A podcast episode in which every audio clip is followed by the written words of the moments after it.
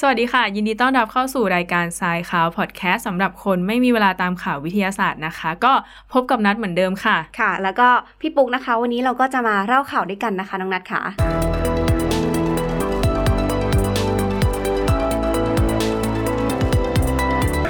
ก็วันนี้เรามีข่าวอัปเดตมาค่อนข้างเยอะเลยเนี่ย ที่นัดกับพี่ปุ๊กลิหลายลิสต์ข่าวกันมาแผ่นค่อนข้างหลายแผ่นเหมือนกันก็ อยากจะเริ่มที่ข่าวแรกกันเลยเพื่อไม่เป็นการเสียเวลาค่ะที่ข่าวอวกาศค่ะ อันนี้จะเป็นข่าวอวกาศในประเทศไทยที่เป็นข่าวดีนะคะ ก็คือ อันนี้เป็นข้อมูลจาก Facebook นาริตหรือว่าสถาบันวิจัยดาราศาสตร์แห่งชาติค่ะ เขาทดสอบกล้องโทรทัศน์วิทยุแห่งชาติ พบสัญญาณแรกแล้วค่ะอืมเป็นสัญญาณของกาแล็กซีทางช้างเผือกเนี่ยเดี๋ยวเล่าให้ฟังก่อนว่ามันเป็นยังไงมายังไงเออค่ะก็คือกล้องโทรทัศน์วิทยุแห่งชาติเนี่ยมันเป็นอุปกรณ์ใหม่ล่าสุดในกำกับของนาริตสำหรับสังเกตดาราศาสตร์ในช่วงคลื่นวิทยุอืม ซึ่งกล้องเนี่ยจะตั้งอยู่ที่ศูนย์ศึกษาพัฒนาห้วยห้องไคร้ในพระราชดำริที่อยู่อำเภอดอยสะเก็ดจังหวัดเชียงใหม่ก็คืออมการศึกษาดวงดวงดวงดาวอะไรอย่างเงี้ยส่วนมากจะอยู่ที่เชียงใหม่เพราะว่าแบบสูงสูงไม่ก็สูงด้วยแล้วก็สถาบันเขาอยู่ที่นั่นด้วยนาริตอะอืมค่ะ ก็คือใช่หน่วยงานตั้งอยู่ที่นั่นด้วยใช่เนื่องจากสภาพภูมิประเทศอะไรที่เอื้อต่อการศึกษาดาราศาสตร์ก็เลยไปอยู่ที่นั่นอืมแล้วตัวเด็ดของกล้องนี้ก็คือเขาใหญ่มาก เส้นผ่าศูนย์กลางใหญ่ 40 เมตรอืมคือแบบมันค่อนข้างใหญ่แล้วอันเนี้ยอืมจะตรวจจับ สัญญาณจากอวกาศในช่วงคลื่นวิทยุอืมแล้วคลื่นวิทยุมันเป็นยังไงอยากให้พี่ปุ๊กอะอ่าเล่าสู่กันฟัง ก็เขามีการศึกษานะคะ ดาราศาสตร์ในช่วงคลื่นวิทยุนั่นก็คือ สัญญาณวิทยุอืมที่สามารถผ่านทะลุทะลวงท้องฟ้าหรือว่าเอาอย่างนี้ดีกว่าเคยเห็นแสงลอดผ่านใช่ไหมอ่าแล้วเราก็จะเห็นแค่นั้นอืมแต่คลื่นวิทยุมันไปไกลได้มาก ไกลแบบไกลมากๆผ่านฝุ่นผ่านอะไรแล้วก็ทำงานได้ตลอด 24 ชั่วโมงด้วยค่ะน้องก็นัทคือ คลื่นที่ตามองเห็นคือเราก็จะเห็นแค่ช่วงเมฆหใช่มอกเห็นแค่นั้น แต่ใช่คลื่นวิทยุมันสามารถเห็นข้างหลังนั้นได้อีกไปถูกไกลปะได้อีกอ๋อไม่งั้นเขาจะเห็นกาแล็กซี่ได้ไงล่ะใช่ไหมอืมนี่ก็ตื่นเต้นนะว่าแบบตายแล้วก็คือทุกวันนี้ที่เขาบอกว่ารอที่ทางช้างเผือกนี่ก็คือ วิทยุไปถึงนะจ๊ะ ก็คือเป็นการจับสัญญาณภาพจริง ๆ จริง ๆ กาแล็กซีทางช้างเผือกเนี่ยมันสามารถเห็นได้ด้วยตาเปล่าในอืมในกรณีที่ท้องฟ้า โปร่งจริง ๆ แล้วก็อืมบริเวณนั้นนะมืดจริงค่ะๆอืม แต่ถ้าแบบเจอเมฆเจอฝุ่นเจออะไรเราไม่สามารถเห็นได้เลย แต่ว่ากล้องตัวนี้เห็นก็เป็นสัญญาณที่ดีนะ ที่แบบกล้องเนี้ยจะได้ทดสอบอย่างอื่นต่อไป ใช่ก็ถือว่าเป็นข้อดีว่าการใช้คลื่นวิทยุเป็นประโยชน์มันมันมันคือทะลุทะลวงแล้วก็ไปได้ไกลถูกไหมคะน้องนัทอืมใช่ ก็คือจะพูดว่าคลื่นวิทยุอะมันเป็นหนึ่งในหนึ่งในคลื่นอ่าแม่เหล็กไฟฟ้าค่ะที่ มันมันมีความยาวคลื่นสูงที่สุด อืมอืมมันก็เลยไปได้ไกลใช่ แล้วก็ในข่าวเขารายงานว่ากล้องเนี่ยจับสัญญาณของระนาบทางช้างเผือกที่เคลื่อนที่ผ่านบริเวณที่กล้องชี้พอดีค่ะนะเมื่อวันที่ 24 มีนาคมที่ผ่านมาอืมก็ไวๆเวลาย่ำรุ่งนี่เองหกย่ำรุ่โมงงครึ่งหกโมงสามสิบแปดโดยประมาณนี้ค่ะเป็นการยืนยันว่าระบบของกล้องเนี่ยทำงานได้ปกติดีแล้วก็สามารถเปิดใช้ต่อได้ในปลายปีนี้ เขาคิดว่าจะให้นักดาราศาสตร์หรือคนที่สนใจภาพท้องฟ้าวัตถุท้องฟ้าอะไรอย่างเงี้ยที่จะดูข้อมูลอะเปิดใช้ได้ปลายปีก็เข้ามาดูที่คิดได้ว่า อืม แล้วก็การตรวจจับสัญญาณทางช้างเผือกที่ได้เนี่ยเขาตรวจจับจากความยาวคลื่นใช่ที่เปล่งอืมจากอะตอมของไฮโดรเจนอืมเพราะว่าไออะตอมของไฮโดรเจนเนี่ยเป็นธาตุที่มีมากที่สุดในเอกภพอยู่แล้วอือืมมแล้วก็ก็คือมีเอาตัวธาตุอะเป็นหลักใช่อืมแล้วก็มีการกระจายตัวโดยทั่วไปเลยในกาค่ะแล็กซีทางช้างเผือกก็เลยจับได้ นั่นเองอืมอืม ก็เรียกได้ว่าการทำงานของกล้องโทรทัศน์วิทยุเนี่ยก็คือเป็นจานรับสัญญาณขนาดใหญ่อืที่มีสัญญาณวิทยุอ่อนๆนะคะ จากห้วงอวกาศรวมแสงแล้วก็มายังจุดโฟกัส เพื่อประมวลผลนะคะอืมแล้วก็ติดตั้งอยู่ในโลหะบริเวณใต้หอสังเกตวิทยุที่ที่ตั้งนะที่ตั้งก็คืออำเภอดอยสะเก็ดใช่ไหมใช่อืมต่อไปก็รอว่ารอการทดสอบอื่น ๆ ของกล้องว่าอุปกรณ์ตรวจรับแสง ระบบควบคุม ระบบตามดาว ระบบการหล่อเย็นอย่างเงี้ยให้มัน เขาเรียกว่าอะไรเสถียรให้มันสมบูรณ์แบบที่สุดเสถียรอืมที่สุด เพื่อที่จะใช้อย่างที่บอกไปเมื่อกี้ก็คือ ปลายปีนี้จะเปิดใช้อย่างเต็มรูปแบบเออตื่นเต้นเลยเนาะว่าแบบเออมันจะออกมาในรูปแบบไหน แล้วค่อนข้างใหญ่นะเขาก็เคลมด้วยนะว่าเป็นกล้องที่ขนาดใหญ่ที่สุดในเอเชียตะวันออกเฉียงใต้ก็คิดดูว่ามีระบบหล่อเย็นอะมันจะต้องทำงานยังไงทำงานหนักเออพอสมควรเพราะว่าแบบ ถ้าเราถ้าให้พี่นึกถึงก็คงนึกถึงคอมคอมพิพิววเตเตออร์ร์ ที่แบบทำงานหนักแล้วต้องมีระบบหล่อเย็นเพื่อแบบพยุงเรื่องระบบการทำงานอย่างเงี้ยเนาะอืมก็คือระบบมาช่วยทำให้อืมตัวอุปกรณ์เนี่ยมีอุณหภูมิลดลงใช่เพื่อที่จะใช้งานได้อย่างเสถียรค่ะอืมก็เรามาก็มาดูว่ามันจะเป็นยังไงต่อไปเนาะอืมน่าสนใจค่ะ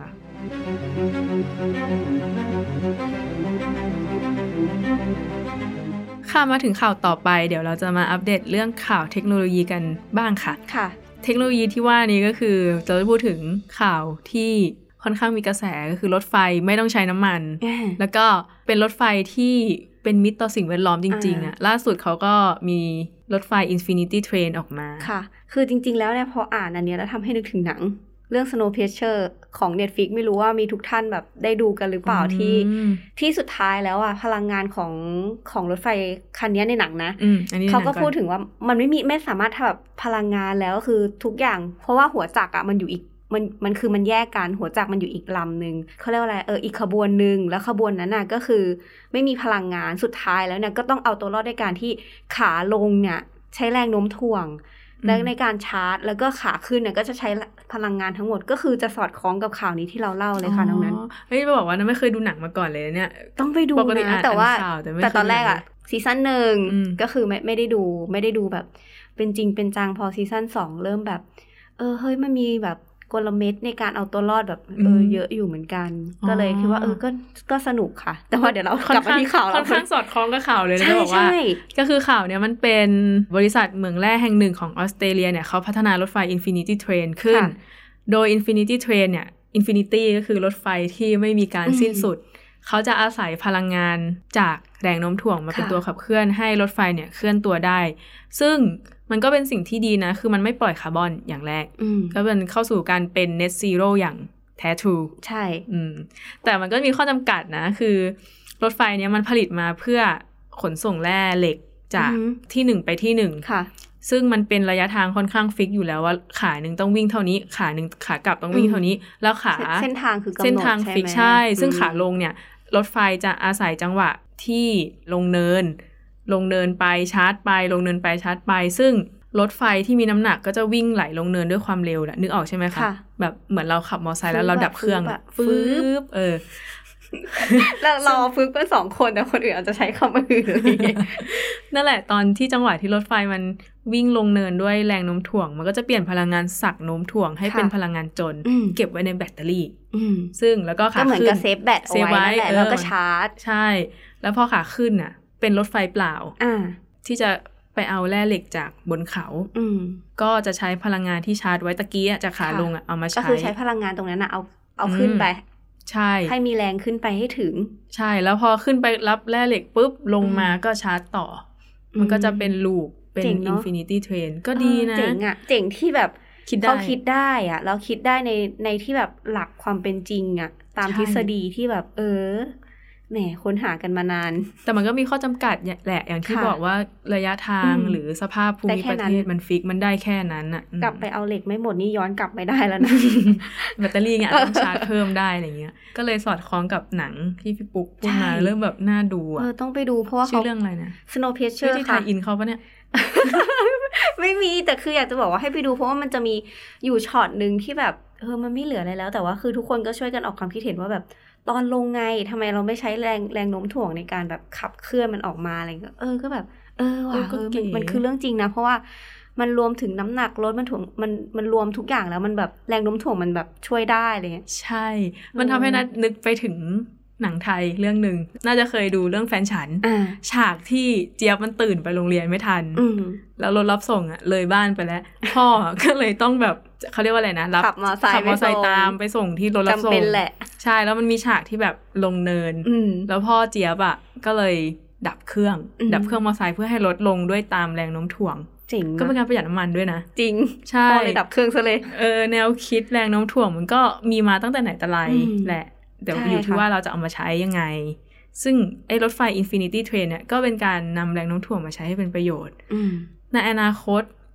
แต่พูดไงดีอะมันไม่ มันไม่น่ามาใช้กับรถทั่วไปได้ เพราะสภาพภูมิประเทศมันไม่เอื้อ ถูกป่ะอืมใช่อืมสภาพท้องถนนด้วย ใช่แต่อย่างไงก็ต้องทำแบบ เราเป็นเป็นคลื่นลูกระนาดเนี่ยขึ้ก็ลองก็ไม่ได้ขึ้นลงแล้วก็คือสภาพเออก็รอรอดูว่าแบบอาจจะมี ตอนนี้ก็มีรถไฟฟ้านู่นนี่นั่นมาเรื่อยๆอยู่แหละ ก็อืมเข้าสู่การไม่ปล่อยคาร์บอน อืม ก็ดูว่าเขาจะพัฒนาในรูปแบบไหนต่อ อืมใช่ค่ะ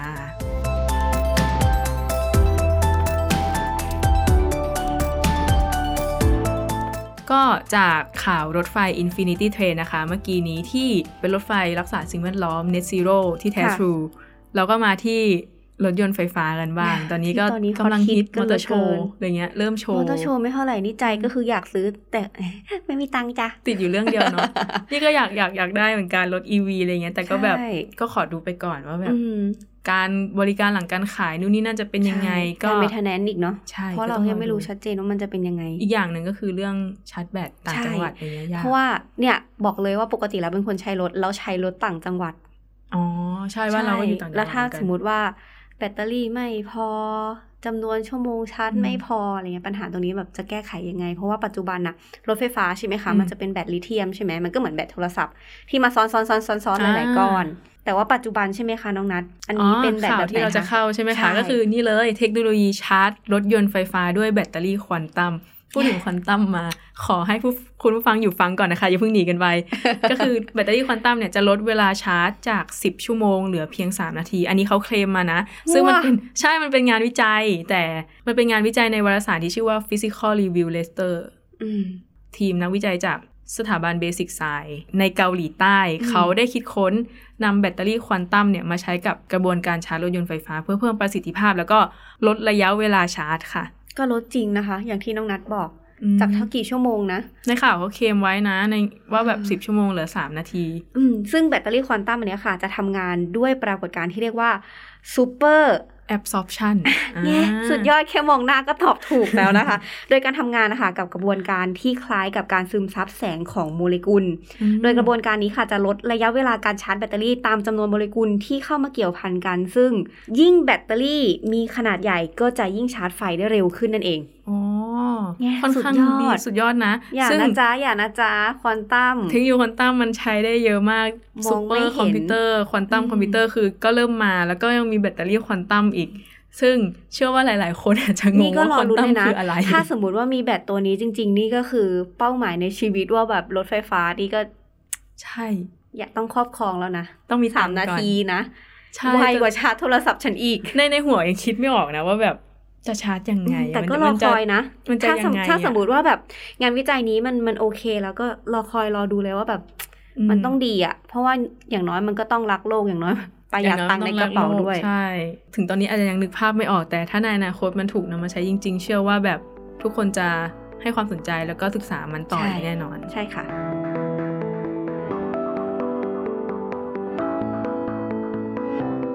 มาต่อกันที่ข่าวสุขภาพกันบ้างนะคะ ซึ่งอืมอันนี้ไม่ได้ไม่ได้เป็นข่าวดีสักเท่าไหร่ มันมีงานวิจัยหนึ่งค่ะ ตีพิมพ์ในวารสาร Environment International ที่ค่ะบอกว่าเจอไมโครพลาสติกในเลือดมนุษย์เฮ้ยน่ากลัว นี่ไม่ได้เวอร์นะน่ากลัวจริงๆเพราะว่าน่กลัจริงสิ่งที่เกิดขึ้นก่อนหน้านี้ คือเราพบในปลา ถูกไหม แล้วสิ่งที่เกิดขึ้นมันก็คือเม็ดสครับที่เราสครับผิวโอ้อันนี้ทำมันลายก็คือโลกเลยเป็นไมโครเม็ดปิดเหมือนกัน ไอเมสครับที่อยู่ในโฟมใช่ล้างหน้าที่อยู่ในที่ขัดผิว แล้วตอนะนี้นะคะสครับจนเข้าเส้นเลือดไปแล้ว ไม่ใช่เอาไม่ไม่เชิงใช่ ไม่ใช่นะคะอะน้องน้องนัดเล่าต่อ ก็คือในงานวิจัยเนี่ยเขาบอกว่าเขาตรวจพบภาวะไมโครพลาสติก หรือพลาสติกที่มันเป็นอนุภาคเล็กๆๆๆอืมๆมาก ๆ เนี่ยในเลือดมนุษย์ครั้งแรก ซึ่ง เขาทดสอบนะอืมเขานำเลือดกลุ่มคนตัวอย่างสุขภาพดีแฮชแท็กว่าสุขภาพดีด้วยนะ22คนมาตรวจ แล้วก็พบว่า17คนเนี่ยมีปริมาณไมโครพลาสติกในเลือด ก็คือเจอแล้ว17จากแล้วหนึ่งในนั้นคือ22ต้องเป็นฉันแน่เพราะฉันน่ะสุขภาพไม่ดี นี่ขนาดสุขภาพดียังเจออะอืม ซึ่งพลาสติกที่ตรวจพบเนี่ยไมโครพลาสติกที่ตรวจพบจะเป็น polymethyl methacrylate แล้วก็ยังพบชนิดเพชรก็คือเพชรก็คือขวดขวดน้ำดื่ม แล้วก็ polystyrene ที่จะใช้บรรจุอาหาร แล้วก็หนึ่งในสี่จากที่กลุ่มตัวอย่างอะ พบ polyethylene ซึ่งก็คือพลาสติกทั้งหมดที่หนูที่พูดใช้มาทำถุงคือพลาสติกเจอในเลือดคน ใช่คือคือพลาสติกมันมีหลายชนิดแหละอ่านึกออกซึ่งไอ้ที่เขาเจออะเขาก็มาตรวจวัดว่ามันคือชนิดไหน ก็อืมเจอหลายชนิดเลย อืมสยองอะแต่ว่านักวิจัยเขาก็บอกว่ายังไม่สามารถหาผลกระทบต่อสุขภาพมนุษย์ได้เช่นกัน ก็คือตอนนี้มันยังไม่ได้ส่งผลกระทบต่อสุขภาพเราการดำการเนินใช้ชีชีวิตเราใช่มันก็จะค่ะไหล อยู่ในเลือดเราหรือไม่ก็อุจจาระออกไปอืมแล้วเนี่ยเขาก็บอกอีกนะว่าไมโครพลาสติกอะมันมาอืมมันมาจากพลาสติกที่ใช้แล้ว ทิ้งทั่วโลกแล้วเกิดจากการผุพังกลายเป็นพลาสติกอนุภาคเล็ก ๆ ก็คือเกิดจากฝีมือเรานั่นแหละ ใช่ อย่างที่บอกที่เขาบอกว่ายังไม่ได้มีผลกระทบต่อสุขภาพมนุษย์ณตอนนี้แต่ระยะอืมยาวไม่รู้ ตอนนี้ก็คือไม่ใช่ไขมันอุดตันในเส้นเลือดแล้วนะเม็ดพลาสติกพลาสติกอุดตันในเส้นเลือดใช่อืม ปริมาณไมโครพลาสติกอย่างที่พี่ปุ๊กบอกตะกี้ คือมันมาจากเรานี่แหละ มันก็จะสะสมอยู่ตามแหล่งน้ำแหล่งดินอากาศค่ะเข้าสู่ร่างกายเราโดยการปนเปื้อนในอาหารอืมในน้ำหรือว่าการหายใจ การสวมหน้ากากพลาสติกก็อาจจะมีผลด้วย เพราะมันจะมีละอองไมโครอะไรอย่างเงี้ยอะนึกออกมันมันมันที่เกิดมันขึ้ยันวได้เยียยัวเยียอยู่แล้วเราใช่ก็แล้วเราก็สูดเข้าไปเลย ก็อาจจะเข้าสู่กระแสเลือดได้เช่นกันนี่เป็นข้อเยี่สัยนมนิษฐาน เยี่ยมในช่วงนี้คือคนใส่หน้ากากมาแล้วสองปีอ่าอืม แต่เราก็ต้องอยู่ให้ได้นะ แบบใส่หน้ากากเราก็ต้องก็ต้องใช้นะ ไม่ใช่ว่าแบบฟังข่าวนี้แล้วไม่ไม่ได้ไม่ใส่ไม่ได้นะคะ ใช่ ซึ่งเป็นเรื่องที่น่ากลัวซึ่งตอนนี้ก็เวลาเราใช้อะไรที่เป็นพลาสติกก็ควรทิ้งให้ถูกที่อืมแล้วก็ไม่ไม่ทิ้งเลี่ยราด เพราะว่ากว่ามันที่จะสลายมันใช้เวลานานมาก ซึ่งถ้ามันสลายเออมันสลายจริง แต่มันมันสลายเป็นไมโครพลาสติกลงแหล่งน้ำอะไรเงี้ยปลากินเรากินปลาเราก็กินไมโครพลาสติกไปด้ววยนอยู่อย่างนี้แหละเออนั่นแหละ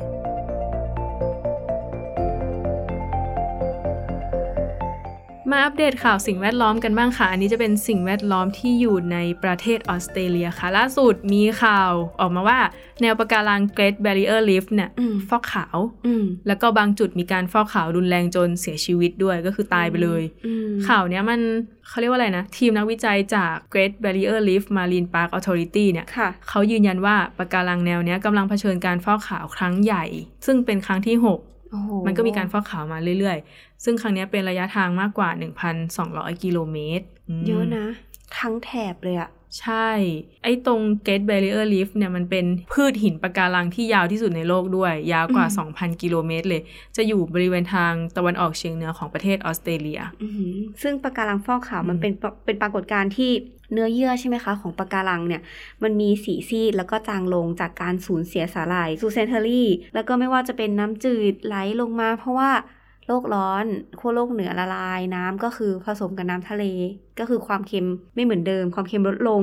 ตะกอนน้ำที่ถูกน้ำจืดไหลพัดมาจากชายฝั่งอืมแม้แต่มลพิษที่เกิดจากการใช้ประโยชน์ทางทะเลของมนุษย์นั่นเอง อ๋อ ก็ปะการังฟอกขาวก็เป็นเหมือนดัชนีชี้วัดหนึ่งว่า climate change เนี่ยมันเริ่มมีผลต่อชีวิตและสิ่งแวดล้อมบนโลกใบนี้ ถูกอืมมันก็เป็นตัววัดแหละ วัดแบบในน้ำด้วยความสมบูรณ์ทุกอย่างเลยอืมแล้วพอมันรุนแรงเงี้ย หมายความว่าปะการังยังอยู่ไม่ได้เลยอะอืมใช่ไหมจะอยู่ได้ไงคนยังอยู่ไม่ได้เลย มันร้อนเดินยังแสบเลย ใช่แล้วก็ในข่าวเนี่ยเขาบอกว่าไอแนวปะการังในพื้นที่ Great Barrier Reef เนี่ยอือฮึที่ได้รับผลกระทบมากที่สุดค่ะจะ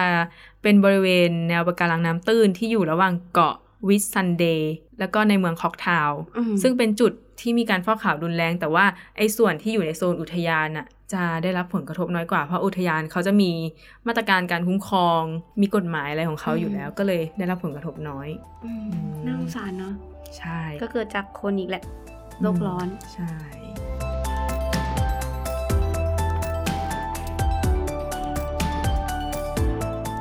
โอเคค่ะน้องนัทแล้วเราก็มาพบกับอีกข่าวหนึ่งนะคะ ที่เป็น เรื่องเกี่ยวกับสิ่งแวดล้อมในประเทศไทยค่ะ ปรากฏว่าปัจจุบันนะคะ เราก็พบค่ะ กุ้งกล้ามแดงอืมอืมที่เขาค้อนะคะ จังหวัดเพชรบูรณ์ ซึ่งทุกคนอาจจะยังไม่รู้ว่าจริง ๆ แล้วกุ้งกล้ามแดงที่เราเลี้ยงๆกันมาเนี่ย มันเป็น alien species อืมเดี๋ยวอธิบายก่อน alien species อืมนี่คือชนิดพันธุ์ต่างถิ่นที่ลุกลานใช่ไหมอ่าคะ ใช่ค่ะน้องนัทก็คือต้องบอกเลยว่า อะถ้ามองทั่ว ๆ ไปเลยอะเราก็จะคิดว่า เออ มันไม่เป็นไรหรอก มันก็แค่ปล่อยลงมันเป็นน้ำสัตไปว์น้ำเหมือนกันอืมแล้วแต่หารู้ไหมว่าเอเลียนสปีชีส์พวกเนี้ยค่ะ มันจะมีความทนทานความแข็งแกร่ง นอกจากจะมีความทนทานความแข็งแกร่งในการเอาตัวรอดแล้ว เขายังมีภาวะจู่โจม สัตว์ประจำถิ่นของแต่ละพื้นที่ ใช่ จู่โจมในที่นี้อะไรอะมองง่าย ๆ อย่างเช่น กุ้งกล้ามแดงเนี่ยมันจะมีกุ้งถ้าเปรียบเทียบสรีระเลยนะคะ มันจะมีกล้ามที่มีขนาดใหญ่ถูกตัวไหมมันใหญ่ด้วยนะแต่คุณอย่าลืมนะว่า กุ้งแม่น้ำของเราอะกล้ามยาว เรียวยาวสวยงามถูกไหมอืมอ่า แล้วเขาจะใช้ชีวิตรอดยังไงกับปะทะกับกุ้งที่มีกล้ามขนาดใหญ่ดังนั้น มองง่าย ๆ เลยว่า ถ้าเป็นกุ้งประจำถิ่นที่ที่มีอยู่อะค่ะ มันก็มีภาวะที่ทำให้สูญหาย หรืออาจจะสูญพันธุ์ไปเลยก็ได้ ถ้ายังมีการระบาดของ alien species อยู่ไม่ไม่ใช่แค่กุ้งกล้ามแดงนะมันจะมีอย่างอื่นด้วยใช่ที่เขาเปรียบว่าเป็น alien species คือมันไปรบกวนความเป็นอยู่ระบบนิเวศท้องถิ่นจากใช่จากที่เขาอยู่กันอย่างเงี้ย แล้วมีการปล่อยอืมจากมนุษย์นี่แหละ ใช่เรื่องของเรื่องปล่อยลงเลยก็คือไปอย่างเงี้ยก็คือมีการนิยมเลี้ยงตั้งแต่ปีอืม2560 ถึง 2561 ซึ่งกรมประมงอะค่ะ จึงให้เป็นสัตว์น้ำชนิดนี้เป็นสินค้าควบคุม โดยผู้เลี้ยงกุ้งกล้ามแดงเนี่ยจะต้องขึ้นทะเบียนกับกรมประมงอ๋ออมก็คือก่อนหน้านี้มันมีความฮอตฮิตในการเลี้ยงใช่ถูกไหมมันฮอตทีสิเพราะว่ามันสวยตัวเออเรามันสตัววยตัวมันสวยเราเองอะเรายังรู้สึกเลยเฮ้ยมันมันสวยนะเนี่ย เชื่อไหมว่าพี่มีน้องอยู่คนหนึ่งอ่า ทุกวันอะต้องไปนั่งเฝ้ากุ้งลอกคราบ แล้วต้องไปช่วยมันลอกก็คราบก็คือเลี้ยงอะกุ้งใช่ไหมใช่เขาเลี้ยงอืมเขาเลี้ยงจริง ๆ แล้วคือมันมันก็คือมันก็น่ารักมันก็สวยแล้วแบบอ่ามันก็เรียกว่าอะไรมันก็ขึ้นไฟอะ มันมันสวยใช่แต่เวลาว่าเขาเลี้ยงเขาจะมีไฟเราหารู้ไหมว่าถ้าสมมติว่าเราตัดสินใจปล่อยลงไปในน้ำต้อเนี่งยรับผิดชอบด้วยนะใช่ผลกระทบทางธรรมชาติอะมันเยอะ ใช่ แล้วนี่เราจะเล่าให้ฟังว่าไอ้เรื่องกุ้งกล้ามแดงหรือกุ้ง crayfish เนี่ยอันนี้เล่าเล่าให้ฟังเลยว่าแบบสมัยก่อนตอนป.ตรีอะค่ะนัทก็ทำงานในแลบเรียนอืมแลบเรียนอะไรอย่างเงี้ย แล้วก็มีพี่ในแลบคนหนึ่ง เขาซื้อกุ้งกล้ามแดงหรือกุ้ง crayfish เนี่ยมาเลี้ยงอ่าเออ แล้วเขาก็เลี้ยงไปเลี้ยงมาเลี้ยงไปเลี้ยงมา ไม่อยากเลี้ยงทำไง เอาไปปล่อยคลองข้างๆมหาลัย แล้วก็ตอนนั้นเรายังไม่รู้จักว่า alien species คืออะไรแล้วก็ไม่ได้สนใจว่าเออปล่อยในคลอง ใช่เนี่ยปล่เนี่ยใก็คือลงไปความไม่รู้จริงๆใช่แล้วมันไม่ใช่ความผิดนะ มันไม่ใช่ใช่ความผิดของกุ้งหรือว่าไม่ใช่ความผิดเราของก็คไม่นรู้ด้วยเขาก็ไม่รู้นะใช่ตอนนั้น แล้วพอหลังๆมาไอ้เรื่องเอเลียนสปีชีเรื่องการปล่อยปลาหน้าวัดนู่นนี่นั่นเริ่มโดนให้ความสนใจมากขึ้นก็เลยรู้สึกว่าเออ ไอสิ่งที่พี่เขาไปปล่อยอะอืมข่าวพอข่าวนี้มาก็เลยทำให้นึกถึงเรื่องราวในอดีตนั่นขึ้นมานั่นเอง ใช่ เพราะฉะนั้นเวลาเลี้ยงอะไรเนี่ย รับผิดชอบด้วยนะ ใช่ค่ะอืมก็คือต้องเลี้ยงแล้วก็คือเขาต้องตาย ไม่ใช่ว่าแบบเอาไปปล่อยใช่จนแบบเลี้ยงไม่ผลักภาระอะอืมนอกจากกุ้งแล้วค่ะ alien species ที่เห็นได้ชัดก็คือการปล่อยปลาหน้าวัดอย่างที่พูดไปเมื่อกี้ ถูก คือปลาปเชื่ลาอเชื่อไหมนว่าต้องเป็นปลาท้อีองกชถิ่นนิดหนึ่งที่เราจะเห็นได้ชัดเลยค่ะปลาซักเกอร์ อ๋อปลาเทศบาลใช่ปะใช่ ที่เราคิดว่ามันเป็นปลาดูดอะรู้ไหมว่าเขามีชีวิตได้ยืนยาวมาก แล้วเขาก็เป็น alien species อีกชนิดหนึ่งอืมใช่แล้วมันก็มีผลทำให้แบบปลาเล็กปลาน้อยจำพวกปลาซิวปลาสร้อยเพราะเขากินนะอืมก็คือมีผลทำให้นี่ปแหลาละปลาประจำถิ่นก็ก็ก็สูญพันธุ์หายเหมือนกันไปใช่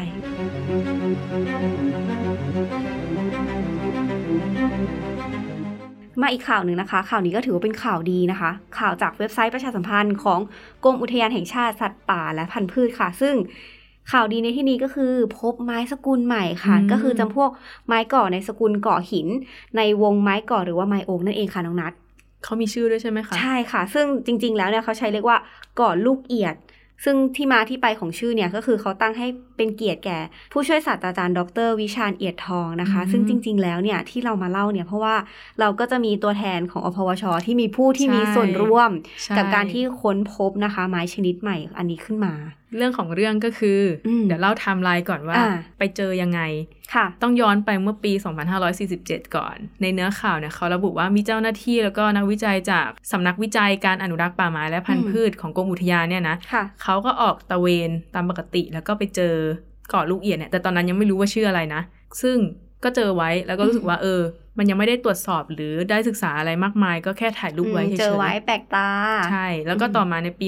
63 ก็คือ 2 ปีที่แล้วค่ะเขาก็เจออีกในอืมบริเวณ อุทยานแห่งชาติน้ำตกเหงาวที่จังหวัดระนองแล้วก็ชุมพรชุมพรพื้นที่มันคาบเกี่ยวกันอืมก็เลยเก็บตัวอย่างมาทำการศึกษาวิจัยโดย อาจารย์จากคณะวรรณศาสตร์มอเกษตร แล้วก็ดรอัชราขององค์การพิพิธภัณฑ์วิทยาศาสตร์แห่งชาติของเรานี่เองนี่ค่ะค่ะแล้วก็เลยพบว่าเป็นพืชชนิดใหม่ของโลกเลยเลยเอ๊ะแล้วก็มีการตีพิมพ์วารสารค่ะอืมอืมก็ถือว่าเป็นเรื่องน่ายินดีเพราะว่าเราก็ใช่พบกับพืคชนชนิดใหม่ในวงการของพฤกษศาสตร์ ก็เจอกัน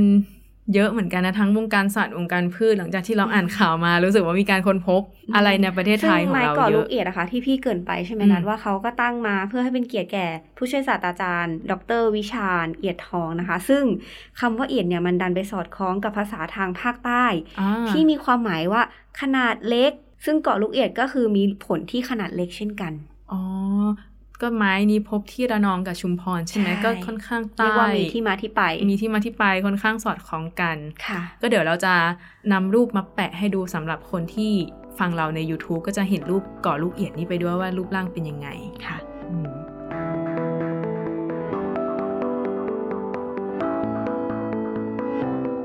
มาถึงข่าวสุดท้ายของวันนี้กันบ้างค่ะ เป็นเรื่องน่ายินดีของอ่าเรื่องราวทางธรณีวิทยาในประเทศไทยนะคะอืมก็คือ กรมทรัพยากรธรณีเนี่ยเขายื่นเรื่องต่อ World Guinness Record ก็คืออะสถิติกินเนสส์ที่เรารู้อ่าจักกันนี่แหละ เขาจะค่ะยื่นฟอสซิลไม้กลายเป็นหินที่ยาวที่สุดในโลก ยาวถึง 69.7 เมตร ซึ่งฟอสซิลเนี้ยมันอยู่ในอำเภอบ้านตากจังหวัดตากก็คือฟอสซิลไม้กลายเป็นหินที่หลาย ๆ คนอาจจะเคยได้ยินกันมาแล้วอืมอืมยื่นถืว่าอได้ว่ายาวที่สุดในโลกอ่าแซงจีนไม้กลายเป็นหินยาวที่สุดในโลกแซงจีนด้วย จีนจีคือสถิติก่อนหน้าเนี้ยจีน ได้ไปที่สามประมาณ 38 เมตรได้มั้ง แล้วเราก็มีของเราไงเราก็เลยยื่นเข้าไปตอนเนี้ย รับรองแล้วนะ ว่าแบบเป็นยาวที่สุดในโลก อันนี้จะมาอัปเดตกันให้ฟังอืมซึ่งวันที่ 29 เมษายนปี 65 ที่จะถึงเนี่ยค่ะจะมีการมีพิธีมอบป้ายบันทึกสถิติโลก ไม้กลายเป็นหิน ยาวที่สุดในโลก ก็คืออีกหนึ่งเดือนอืมๆเราจะเป็นสถิติโลกแล้วนะคะโอ้ยน่าตื่นเต้นมากเลยใช่ ซึ่ง ไอ้ไม้ที่กลายเป็นหินที่ว่าเมื่อกี้เนี่ยจากการตรวจสอบ คือเขาก็มีการวิเคราะห์วิจัย คือเขาเจอมาตั้งแต่ปี 2546 อะ มันคือต้นทองบึ้งอืมทองบึ้ง มันจะเจริญเติบโตในป่าดิบชื้นของประเทศไทย ก็แสดงว่าดึกดำบรรพ์ก่อนในจังหวัดตากสมัยก่อนอะ ก็เคยมีสภาพเป็นป่าดิบชื้น แล้วก็เขาเรียกว่าอะไรอุดมเป็นป่าทึบสมบูรณ์อุดมสมบูรณ์มาก่อนถึงอืมมีไม้ที่สูงได้ถึงแบบ 69.7 แต่ว่าอืมตอนเจอเนี่ย ตื่นเต้นเลยนะเนี่ย ใช่ตอนเจอมันยาวถึง 72.22 เมตรนะอืมแต่ตอนนี้มันเหลือ 69.7 เพราะว่ามันอะเกิดการผุพังอ๋อไปตามเวลาตกใจนึกว่ามีใครไปทำอะไร ไปหันไม่ใช่อ๋อคือมันมีมันมีน้ำท่วมมันเคยเกิดน้ำท่วม แล้วก็ก่อนที่เขาจะมีการอนุรักษ์กันเนาะค่ะ มันก็หายไปประมาณอืม3เมตร ใช่ค่ะเดี๋ยวเราจะมาเล่าถึงว่ามันกลายเป็นหินได้อย่างไรนิดนึงค่ะ ก็ไอตัวไม้กลายเป็นหินเนี่ย มันเกิดจากต้นไม้นี่แหละ มันตายพอมันอืมตายปุ๊บมันโค่นลงในในแหล่งที่ไม่มีออกซิเจน เป็นอ่าในน้ำอืมที่ไม่มีออกซิเจนไปรบกวนอืมมันก็เลยไม่มีการผุสลายพังไป เพราะว่าถ้ามันมีออกซิเจน มันก็จะมีจุลินทรีย์อ่าไปแบบไปยุ่งกับมันอะไปแต่เกาะพอใช่พอมันไม่มีปุ๊บมันก็คงสภาพเดิมไว้อย่างนั้นแหละ แล้วพอมันคงสภาพเดิมไว้อย่างนั้นปุ๊บ มันเจอกับสารละลายซิลิก้าที่มันมีมากในบริเวณนั้น คือมันค่ะต้องมีหลายปัจจัยที่ทำให้เกิดฟอสซิลได้อืมคือจังหวะมันต้องเหมาะเจาะ ไม่มีออกซิเจน มีปริมาณซิลิก้าสูงอืมแล้วซิลิก้ามันก็จะเข้าไปทดแทนในเซลล์เนื้อไม้นั้น คงโครงสร้างเหมือนเดิมไว้ทุกประการ และหลังจากที่ซิลิก้ามันตกตะกอนเนี่ย มันก็จะ stuff แบบฟึบโครงสร้างนั้นไปเลยก็คือเข้าไปแทฟินกเอาที่ไว้เลย ใช่ มันก็เลยกลายเป็นหินนั่นเองมนี่ก็คือหลักการเกิดคร่าวๆที่มาที่ไปใช่ แล้วก็เดี๋ยวเราจะมาอัปเดตกันใน EP หน้าๆว่าถ้าเขามีพิธีมอบป้ายค่ะป้ายกินเนสส์ป้ายกินเนสส์แล้วเนี่ยอืม จะมีอะไรเกิดขึ้นอีกก็รอติดตามตอนต่อไปสำหรับวันนี้นัดกับพี่ปุ๊กขอลาไปก่อนนะคะ สวัสดีค่ะ สวัสดีค่ะ